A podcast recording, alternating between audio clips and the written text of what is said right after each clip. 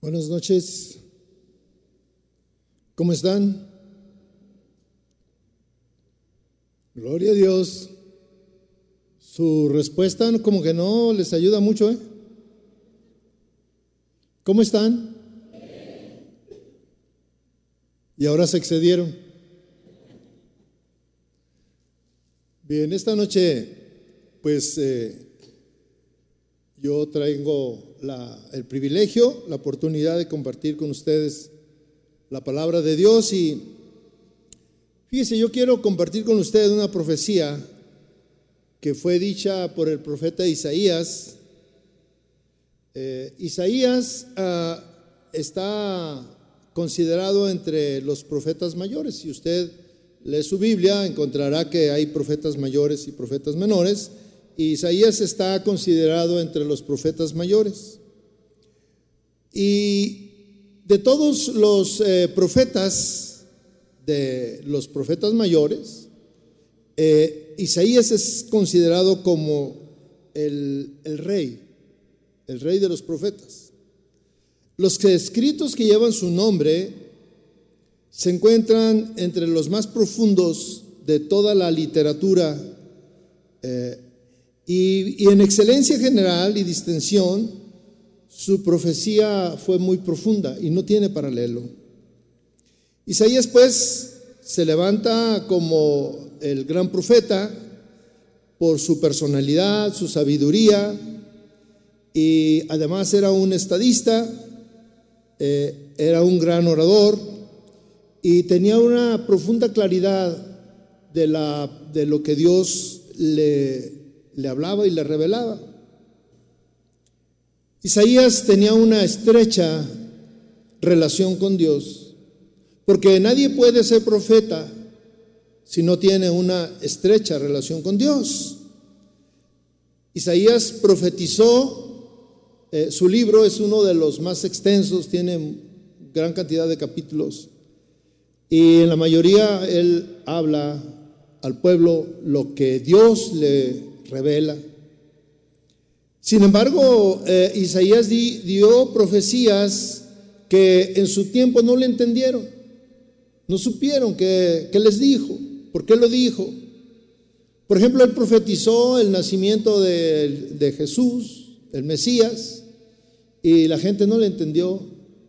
Eh, lo que vamos a ver hoy eh, fue profetizado alrededor del año 700 antes de Cristo y si, si usted lo, bueno, nosotros lo podemos entender porque ya estamos acá y, ha sido uh, revelada muchas cosas, eh, muchas cosas ya se han cumplido. Eh, el Antiguo Testamento nosotros lo, eh, vamos a decir, lo entendemos porque hombres se han dedicado a estudiar lo que quería decir y todo esto. Pero en ese tiempo la profecía que, está en Isaías 32, versículo 14, eh, la gente de ese tiempo no la entendió. Y bueno, nosotros que estamos aquí en este año 2022, eh, eh, pudiéramos pensar que esa profecía tal vez, o Isaías tal vez estaba profetizando un hecho que sucedería, sucedió en Jerusalén, en Israel, pero que vuelve a suceder tal vez en nuestros tiempos. En Isaías 32, 14 dice así, porque los palacios quedarán desiertos, la multitud de la ciudad cesará, las torres y fortalezas se volverán cuevas para siempre, donde descansen asnos monteses y ganados hagan majada, hasta que sobre nosotros se ha derramado el espíritu de lo alto y el desierto se convierta en campo fértil y el campo fértil sea estimado por bosque. Y habitará el juicio en el desierto y en el campo fértil morará la justicia. Y el efecto de la justicia será paz. Y la labor de la justicia reposo y seguridad para siempre. Y mi pueblo habitará en morada de paz, en habitaciones seguras y en recreos de reposo.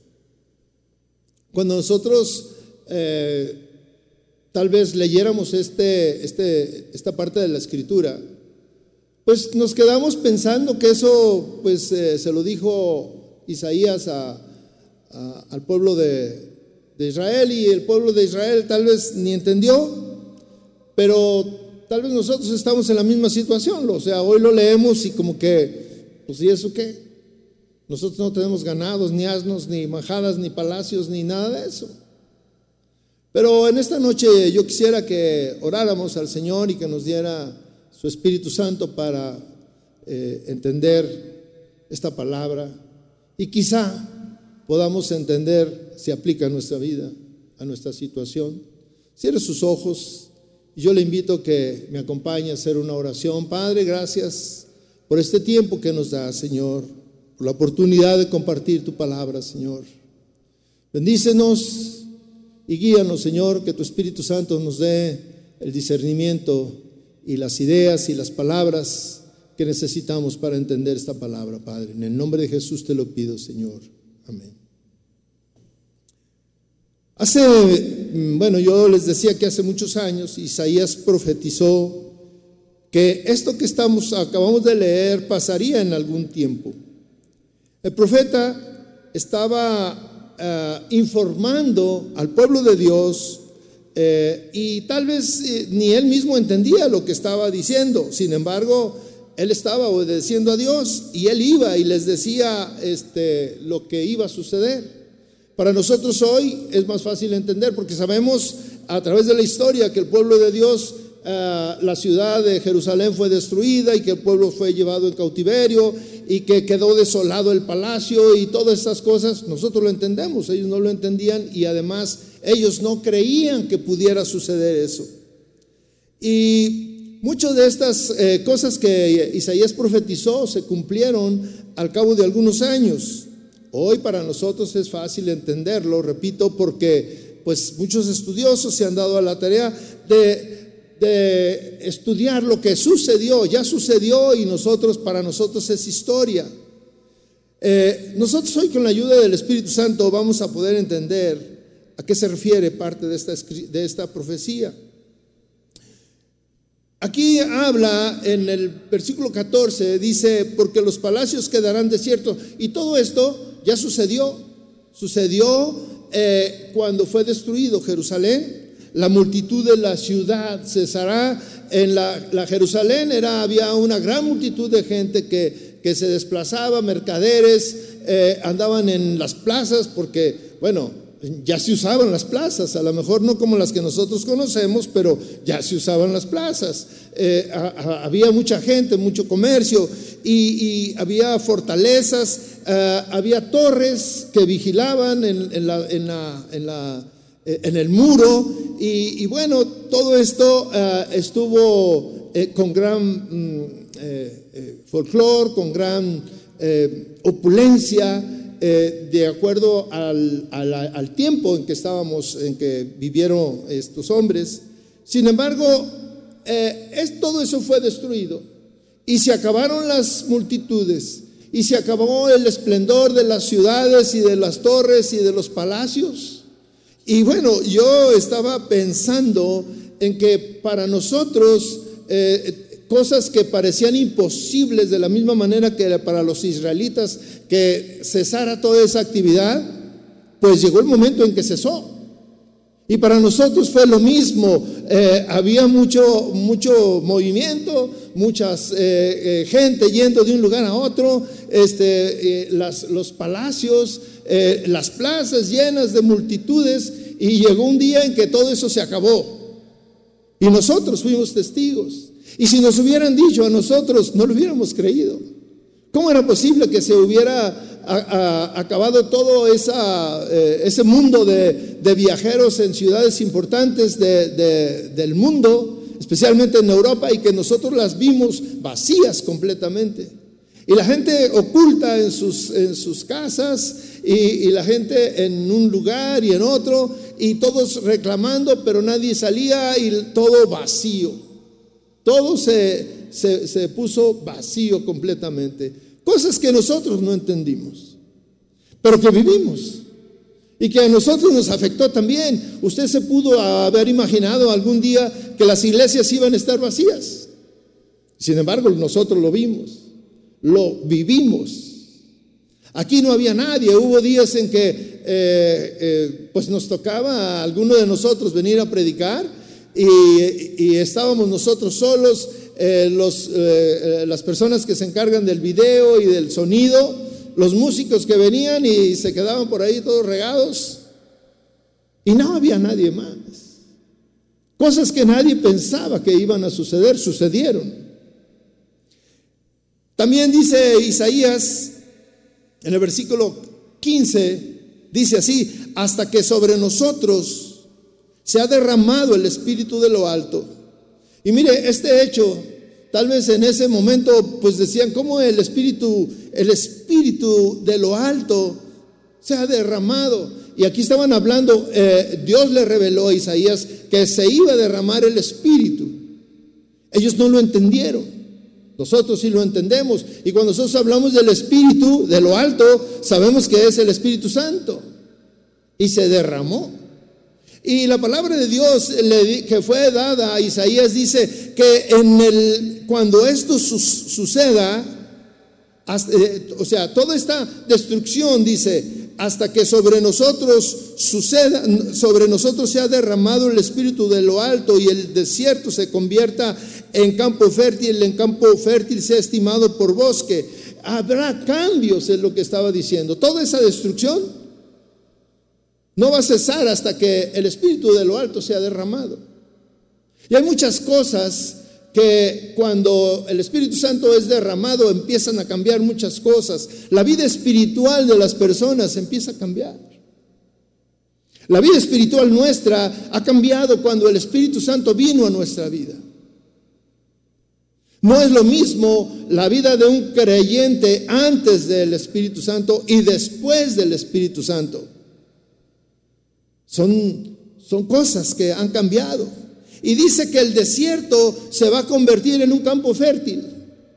Y dice que el campo fértil será estimado por bosque. Y miren lo que dice el versículo, eh, eh, lo que a continuación dice, y habitará el juicio en el desierto.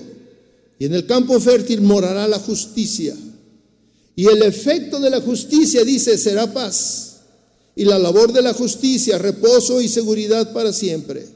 Y luego aquí esto que parece como que tampoco lo entendemos, dice, y mi pueblo habitará en morada de paz, en habitaciones seguras y en recreo de reposo. Esto fue una profecía para un pueblo hace miles de años. Y esto mismo es una palabra que aplica para nosotros, hoy en este día.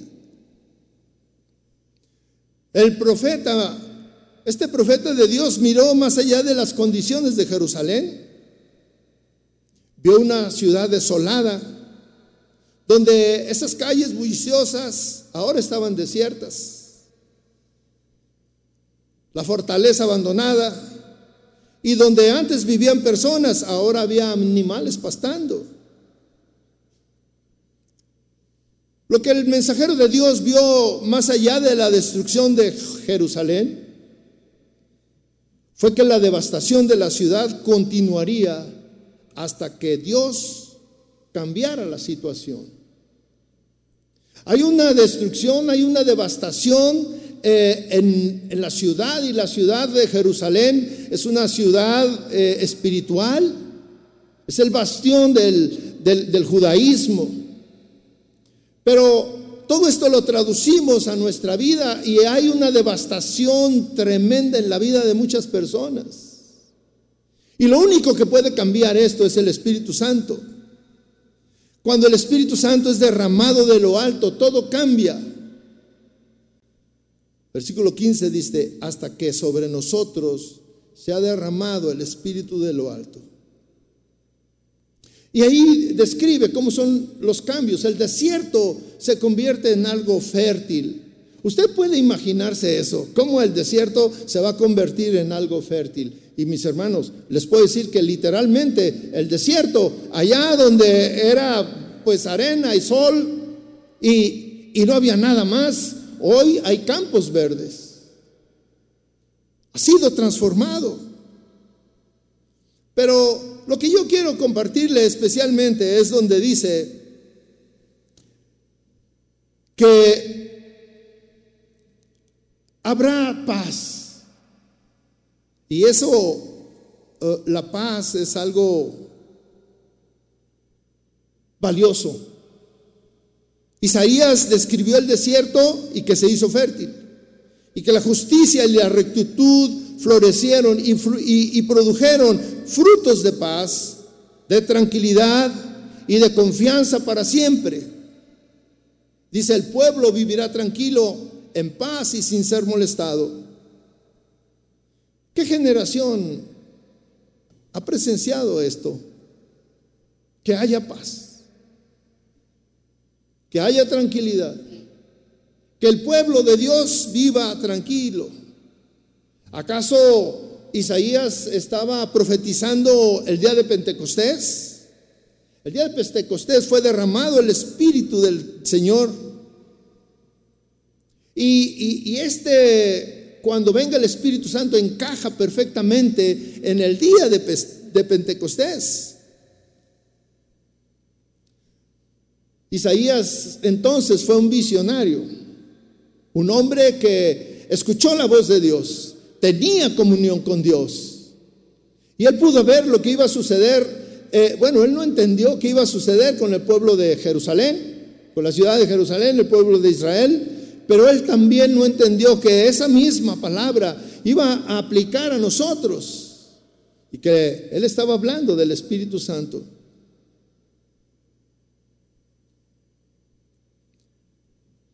Dice que la profecía dice que cambió todo lo que implica el desierto por, por abundancia.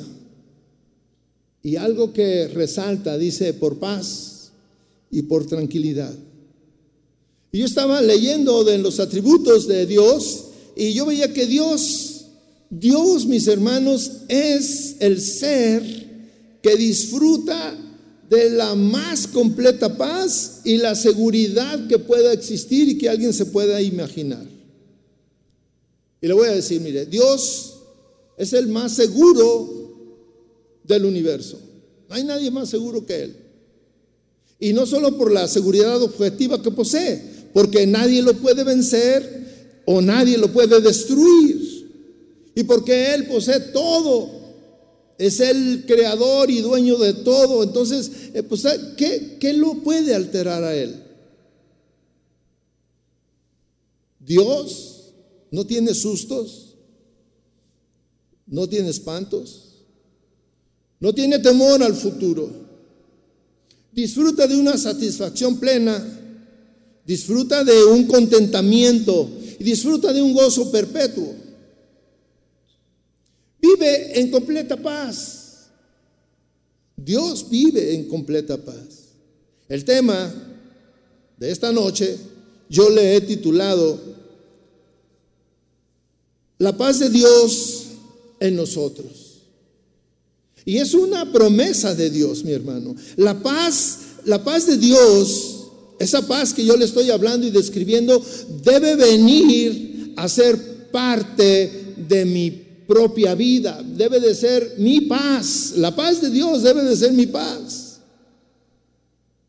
Todos queremos vivir en paz. es un anhelo de todos, vivir en paz. Disfrutar de una vida libre de conflictos, libre de problemas.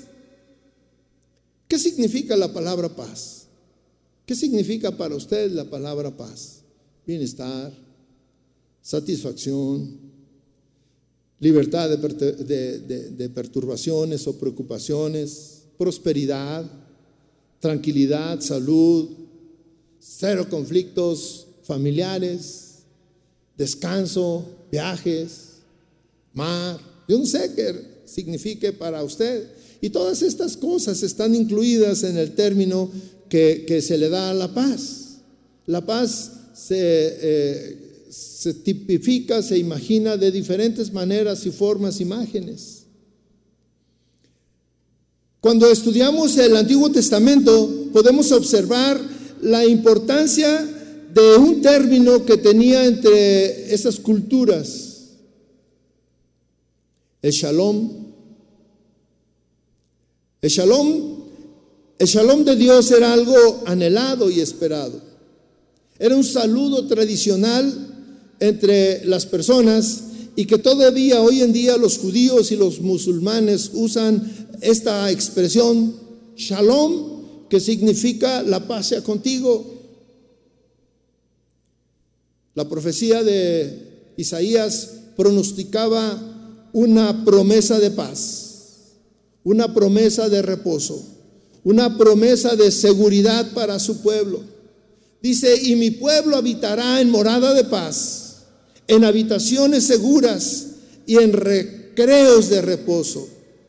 También dice que eh, la profecía que le fue dada a Isaías dice que el Espíritu Santo descendería de lo alto y cuando descendiera cambiaría las cosas. En Hechos 2.1 dice, cuando llegó el día de Pentecostés, estaban todos unánimes juntos y de repente vino del cielo un estruendo como de un viento recio que soplaba el cual llenó toda la casa donde estaban sentados y se les aparecieron lenguas repartidas como de fuego, asentándose cada una de ellos, y fueron todos llenos del Espíritu Santo. Mire, ahí se estaba cumpliendo la profecía de Isaías que fue dada 700 años antes de Cristo.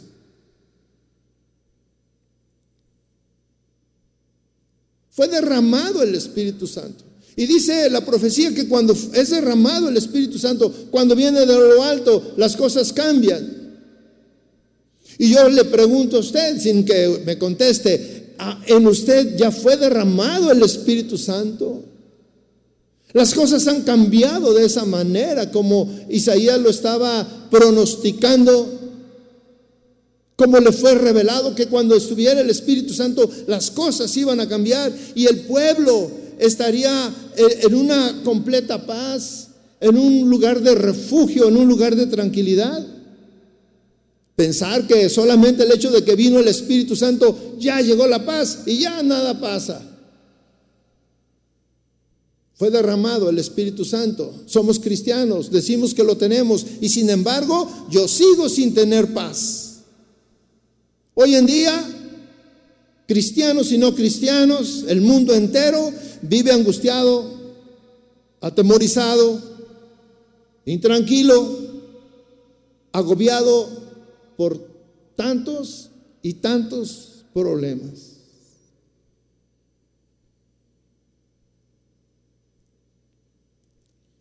Cuando nosotros entendemos que el Espíritu Santo está en nuestra vida, hay unos frutos unos frutos que vienen acompañados con el Espíritu Santo, porque, eh, por ejemplo, eh, todo árbol, todo árbol, de manera natural, da frutos. Todo árbol. Y usted los puede identificar, cada uno de, de ellos. Y tal vez usted no conoce el árbol, Usted lo ve, el árbol, y, puede decir, no, pues ese árbol, si, no le ve los frutos, le ve el follaje y todo, y a veces ni siquiera conocemos las hojas y, nos dicen, oye, ¿y ese árbol de qué es? Y nosotros a la distancia podemos decir, pues es un mango.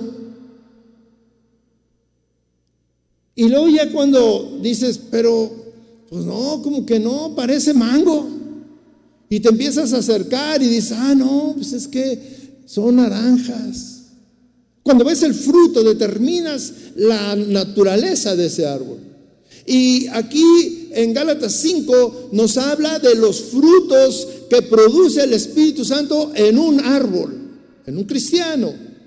Porque el Espíritu Santo produce frutos en los cristianos, en los que no son cristianos no produce frutos. Porque el Espíritu Santo está y habita en cristianos. Dice así, más eh, eh Gálatas 5:22 dice, más el fruto del Espíritu es amor, gozo, paz. Los voy a leer todos. Paciencia, benignidad, bondad, fe, mansedumbre y templanza. Mire, dentro de todos estos eh, eh, frutos se encuentra la paz. El Espíritu Santo trae consigo la paz. Sin embargo, mis hermanos, el tiempo que nos ha tocado vivir es un tiempo carente completamente de paz. Lo que sucede a nuestro alrededor no nos produce paz. La tecnología, las noticias. Mire, la tecnología en algún sentido obra en nuestra contra, porque eh, hoy la tecnología nos permite conocer las noticias al instante en todo el mundo. Todo lo que está sucediendo en todo el mundo inmediatamente lo estamos conociendo. Y estas noticias nos muestran un mundo lleno de conflictos que nos produce inquietud. Hoy lo que vivimos con el tema del virus y tantos muertos que producen temor, la paz no se encuentra por ningún lado. Y hoy en día no existe una nación en, en donde se pueda vivir en completa paz. No existe. Hoy hay una psicosis que, mire, por ejemplo, eh, las noticias, yo le decía, eh, en algún momento nos, eh, nos dicen que ahorita ya después de dos años, más de dos años, nos dicen que ahí viene otra oleada. Y nos, nos, este, nos, alertamos y decimos, a ver cómo viene, a ver si no viene tan fuerte. A ver quién resistirá. Y hoy lo que estamos viviendo, eh, contagios tan frecuentes, pero comentamos, no, pero esta no está como la que estuvo al principio, esa sí estaba tremenda. Hubo muchas personas que, estaban temerosas, y bueno, todos estábamos temerosos que, que nos contagiáramos, porque sabíamos que si caíamos al hospital, mala señal. Si nos decían que nos iban a intubar, peor tantito. Todo el mundo se despedía. Y fíjese, el pastor Toño estaba orando por el pastor José Antonio. Y cuando yo me enteré que había estado, que lo habían llevado al hospital, le hablé y me contestó. Y le dije, ¿cómo estás? Me dijo, aquí estoy en el hospital. Su mamá hacía meses que murió. Su hermano hacía meses que murió.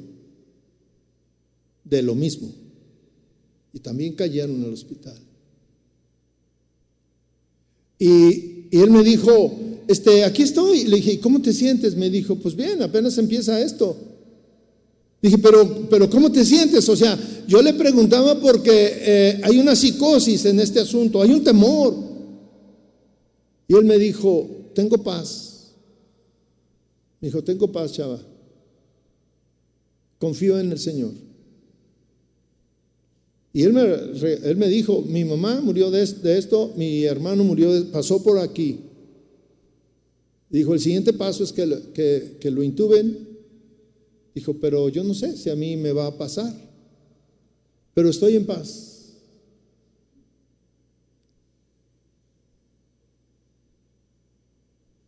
Los creyentes tenemos una promesa.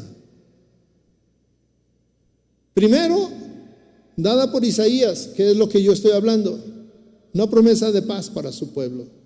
Su pueblo habitará en completa paz. Una promesa dada por el Señor Jesucristo. En Juan 14, 27 dice, la paz os dejo, mi paz os doy. Yo nos la doy como el mundo la da. No se turbe vuestro corazón ni tengan miedo. Habéis oído que yo os he dicho, voy y vengo a vosotros. Este, esta palabra está llena de promesas. Y mire, si usted se fija, hay dos tipos de paz. Que el Señor mismo la, deja. Dice al principio, la paz os dejo. O sea, el concepto de, paz. El concepto de tener el deseo de vivir en paz. Pero dice más profundamente y más detallado cuando dice, mi paz os doy. La paz de Dios. La misma paz que Dios es. Dios es paz. Podemos hablar de, hemos hablado de, que Dios es amor. Y entendemos lo que es el amor. El amor es ese sentimiento que nos une, que nos hace eh, andar de cabeza y todas estas cosas, el amor a Dios y todo esto. Pero también dice que Dios es paz. Y veíamos cómo Dios, la paz de Dios no lo inmuta, lo que sucede alrededor no lo inmuta. Y aquí Jesús, nuestro Señor Jesús dice, mi paz, la paz de Él, dice, les doy. Y habla de una manera este, eh, eh, clara, dice, yo no os la doy como el mundo la da. El mundo da un tipo de paz, mi hermano. Hay una paz en el mundo. Pero esta es una paz que no alcanza a llenar y hacernos sentir seguros y que tiene una terminación. Esa paz que, que, el mundo nos ofrece es una paz muy pasajera, muy efímera y tenemos que hacer cosas para, para tenerla. Por ejemplo, alguien que se siente desesperado porque eh, lo, típico, ¿no? La mujer lo dejó o el hombre lo dejó y se va a una cantina y empieza a tomar para sentirse en paz, para relajarse y termina peor. La paz que te dan otras, otras cosas como estimulantes, drogas, todos esos satisfactores que tú crees que teniendo eso te vas a sentir en paz. Mire, hay personas que se van de compras para sentir paz, sentirse satisfechos. Pero es una paz que el mundo da. Y el Señor Jesús dice, la paz que yo te doy es otro tipo de paz. Mi paz te doy. Y, aquí a mí me lleva a querer descubrir cómo es esa paz que Dios me da, cómo esa paz que Jesús me ofrece cuando me dice, yo te la doy. Y cuando me dice que el Espíritu Santo, eh, uno de sus frutos es, es la paz, yo digo, pues si ya tengo el Espíritu Santo y no tengo paz, ¿qué está pasando? Y aquí nos empieza a, alertar también lo que está pasando. Dice, no se turbe vuestro corazón, ni tenga miedo. Y esto es una contradicción a lo que nosotros vivimos. Vivimos turbados. Vivimos turbados por cualquier cosa. Ahí viene la siguiente variable del, del virus. Y empezamos, a ver cómo va a venir. Y luego te dicen, ya llegó. Ya tenemos el primer caso. Vino de tal lugar. Y a cuidarnos. No se turbe vuestro corazón, dice el Señor. Y lo dice, ni tengan miedo.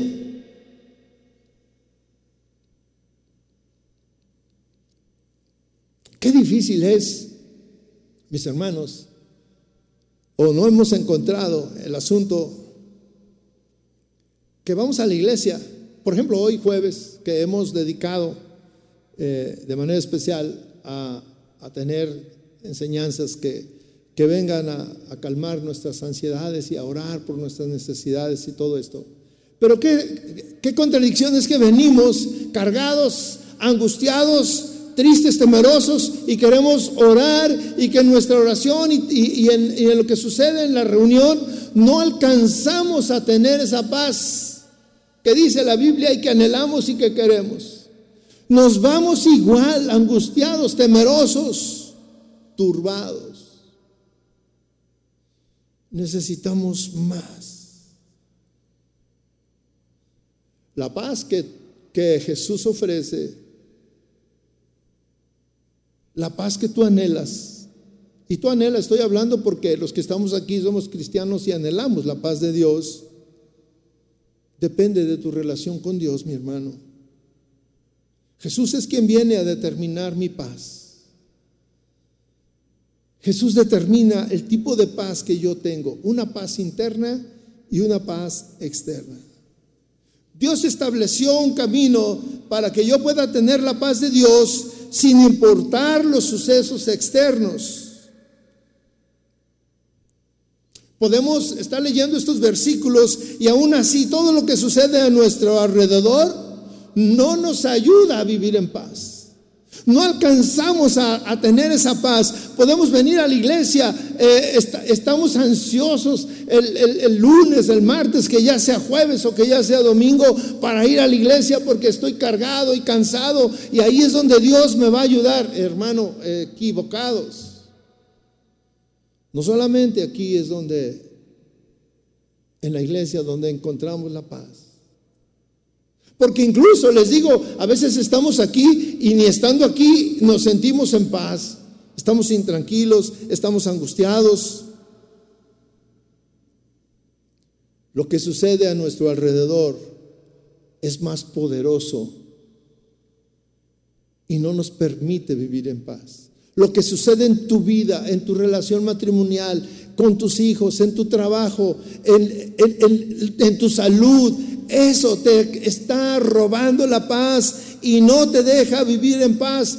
Todo eso que vivimos se llama intranquilidad y nosotros vivimos en eso y ahí estamos. Hoy mismo aquí en este lugar hay personas que no tienen paz.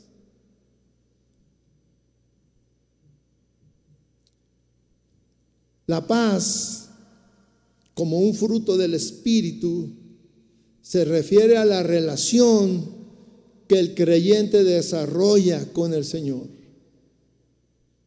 La relación que tú tienes con el Señor es la que va a marcar tu paz. La relación íntima con Dios no está determinada por tu asistencia a la iglesia. Tu relación íntima con Dios no está, no está relacionada con tu, con tu participación en alguna de las actividades de la iglesia. La paz que eh, se refiere y que ofrece Jesús y que desarrolla el Espíritu Santo es una paz que el mundo no entiende. Es una paz que es irracional y es una paz que tú puedes experimentar cuando tú tienes una relación íntima con Dios y que aún en medio de toda la adversidad, tú tienes paz. Aún en medio de los peligros, Tú tienes paz porque tu confianza está puesta en Dios. Este hermano, José Antonio, me decía, Chava, si, si me intuban y si, y si es la última vez que platicamos, yo tengo paz porque confío en el Señor. Él es un pastor. Usted se puede imaginar un pastor que no confía en Dios. ¿Usted se puede imaginar un pastor que no tenga relación con Dios? Claro que no. ¿Usted se puede imaginar un cristiano que no tenga relación con Dios? Usted se puede imaginar un cristiano que no haya recibido el Espíritu Santo, pero usted se puede imaginar un cristiano que no esté desarrollando los frutos del Espíritu. ¿Qué está pasando?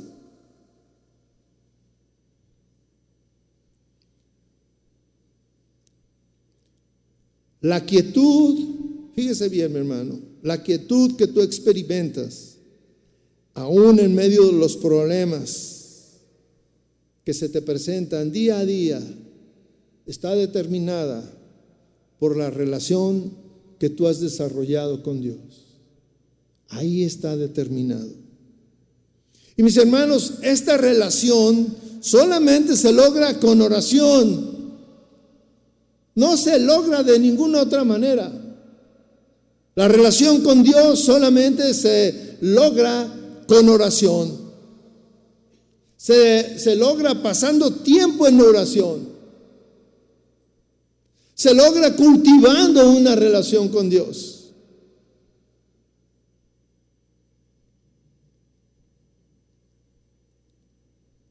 El amor entre dos personas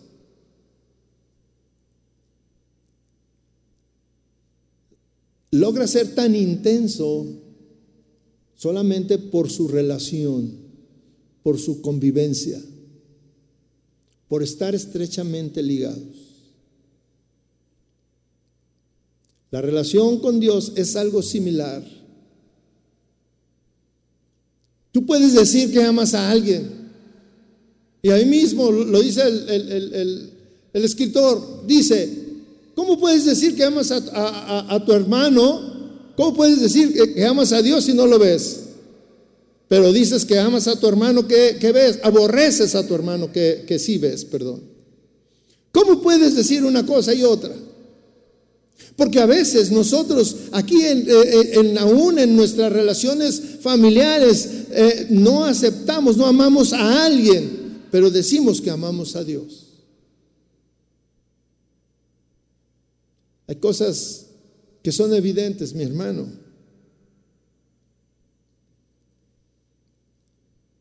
Son evidentes. Y esos son unas señales que tú tienes que determinar en tu vida. Mira, si tú, si tú quieres que, que tus cosas cambien, como decía, como la promesa de Isaías al pueblo, si tú quieres que el desierto se convierta en un vergel, en un bosque verde frondoso, necesitas la presencia del Espíritu Santo en tu vida. Ese es el parteaguas. Este es lo que produce los frutos en tu vida. Y si tú quieres paz, si tú anhelas paz, mira, la paz de Dios ya nos ha sido entregada. Y el Señor Jesús dice, mi paz te doy. Y dice, y no te la doy como la da el mundo. Mire, hay una, hay un pensamiento.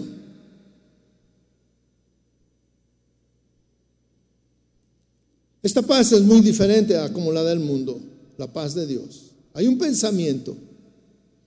Este pensamiento, y todos tal vez lo conocemos o lo hemos dicho,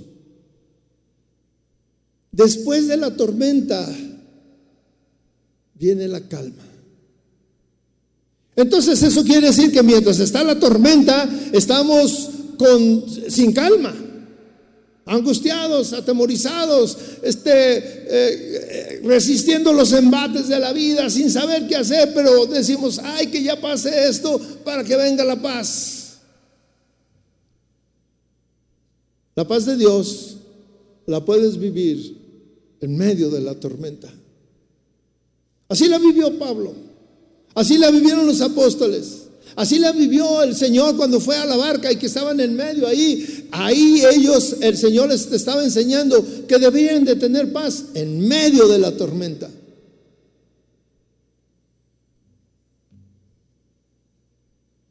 Las alternativas de paz que el mundo te ofrece son alcohol, drogas, fiesta, sexo, viajes, lujo, joyas, pero no alcanzan a llenar nuestra necesidad.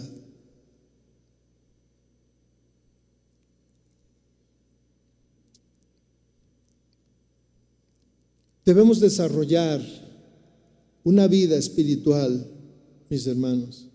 Debemos desarrollar una vida espiritual para poder hacer nuestras las promesas. Las promesas que vienen en la Biblia y que son una realidad.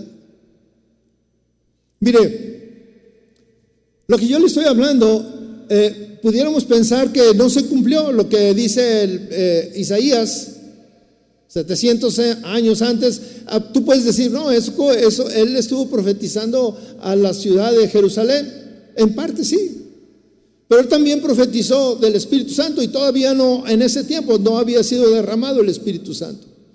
Pentecostés se cumple la promesa. Y él habla de que su pueblo habitará en lugares seguros. ¿Cuál es el lugar seguro para nosotros? ¿Cuál es? ¿Dónde podemos habitar? En la presencia del Señor. ¿Dónde puedo descargar mis angustias? En la presencia del Señor. ¿Dónde puedo hablarle de mis situaciones? En la presencia del Señor mientras que estábamos adorando al Señor, los cantos que estaban, eh, estábamos entonando, bueno, estaban hablando de estar en la presencia del Señor. Yo me gozo venir a la, alabanza y cantar aquí estos cantos porque yo digo, aquí siempre me salen bien, bien entonado. Hasta siento la presencia de Dios. Y cuando estoy en mi, casa, yo solo, empiezo a cantar y a la mitad digo, Señor, mejor te la pienso porque te vas a ir. Por lo desafinado y porque la voz, ay, imagínense, si yo no me, no me complazco, imagínense el Señor. Pero pienso en lo que le estoy diciendo. Tú conoces todo de mí, todo. Todo conoces de mí. Hoy cantábamos ese, ese canto. No hay nada que yo te pueda ocultar. Y cuando tú estás abriendo tu corazón de esa manera, estás teniendo intimidad. Y cuando le dices que pones que pones ahí delante de él todas tus convicciones, todo lo que tú crees, todas tus metas, todos tus anhelos. El Señor puede obrar en tu vida. Cuando tú le dices, Señor, dame de esa paz que tú prometiste. Ahí en la intimidad. Y muchas veces no es, eh, es una paz que se va desarrollando con la confianza que tú tienes de estar clamando a Él día con día, con la confianza que tú tienes de estar adorando al Señor. Esa paz empieza a crecer y a crecer y a crecer.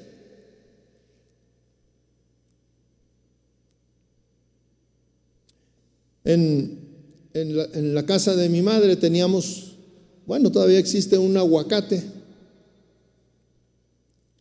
Y yo veía cómo se llenaban como racimos de aguacatitos, muchos, chiquititos.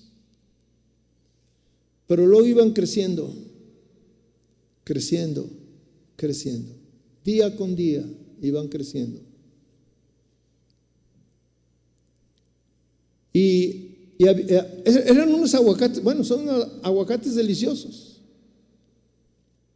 Y mucha gente me, decía, oye, regálame de esos aguacates tan deliciosos. El fruto del Espíritu, cuando nos habla de, de las virtudes, de los frutos, una de ellas es la paz. Y mi pregunta la pregunta que yo me hacía en estos días era, ¿por qué los cristianos, muchos cristianos, no tenemos paz? Y yo me preguntaba, ¿acaso no tenemos el Espíritu Santo? Y yo decía, sí, lo tenemos, es nuestro.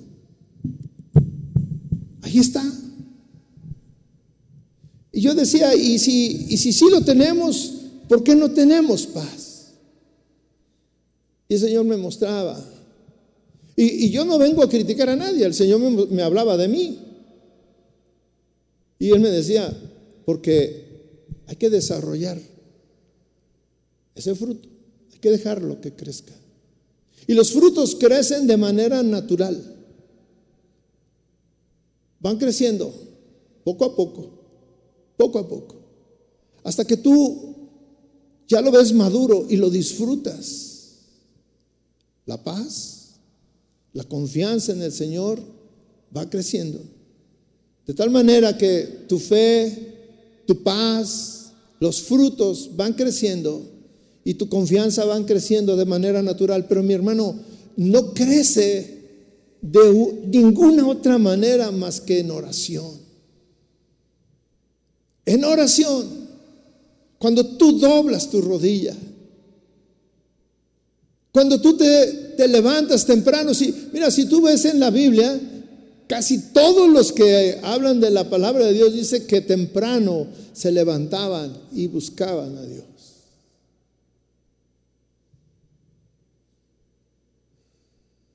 Pero no hay otra manera de experimentar la paz de Dios. ¿Quieres tener paz? Mira, yo no te estoy diciendo que se te van a acabar los problemas, ¿eh? Una cosa es tener paz a pesar de los problemas y otra cosa es no tener problemas. Lo que Dios nos ofrece es lo que Isaías profetizó, mi pueblo habitará en lugares de paz, de refugio. El Señor Jesús dijo, mi paz te dejo. Su paz. Y la paz que él tenía, mira, en medio de las circunstancias adversas, él tenía paz. Pablo desarrolló esta, este, eh, esta virtud, este fruto que estaba en la prisión y tenía paz. Él estaba en paz en la prisión. Los que estaban angustiados eran los que andaban afuera y le decían, ay, Pablo, que estamos orando para que salgas. Y decía, estoy en paz. ¿Qué lección me dio este hermano que me dijo, chava, yo estoy en paz? Y yo he pensado cuando este, estaba el virus eh, al principio que todos eran este, eh, llevados al hospital y yo decía, ¿y si a mí me llevan? ¿Qué voy a hacer? Y conozco muchos testimonios, muchos de cristianos que estaban ahí y se despedían de sus familiares angustiados. yo empecé a orar y a pensar, Señor, quiero tu paz, tu paz. Yo no estoy pidiendo que me quite los problemas. Los problemas toda la vida los vamos a tener, toda la vida, toda la vida.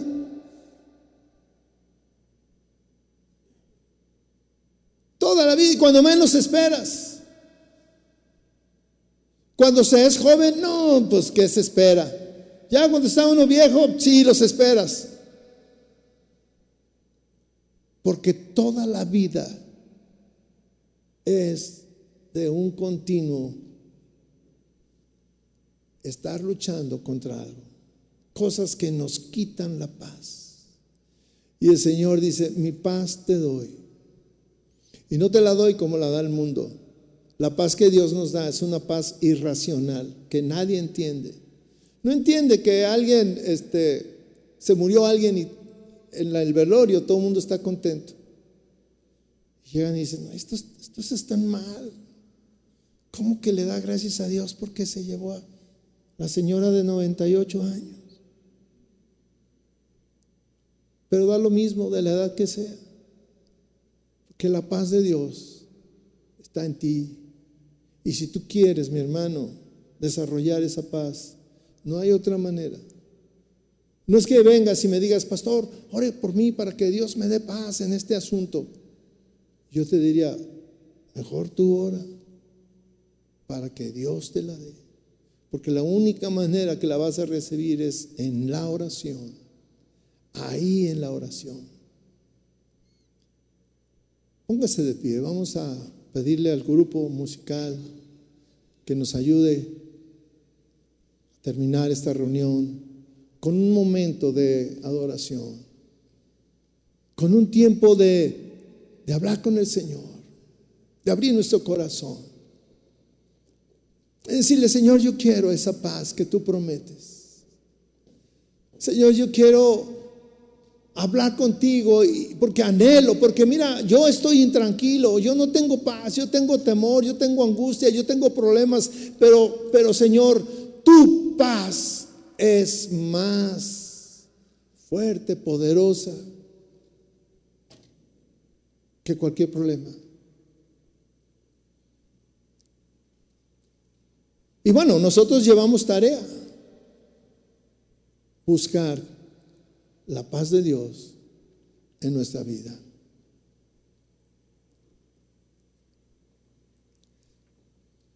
Cierre sus ojos, por favor.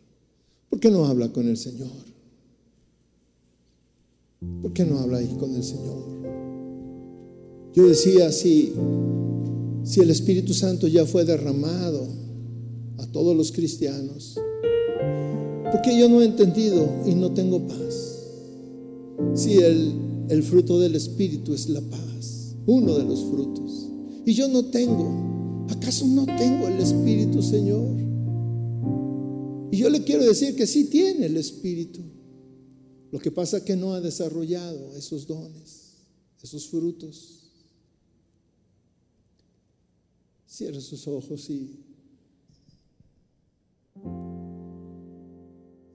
entonemos este canto al Señor.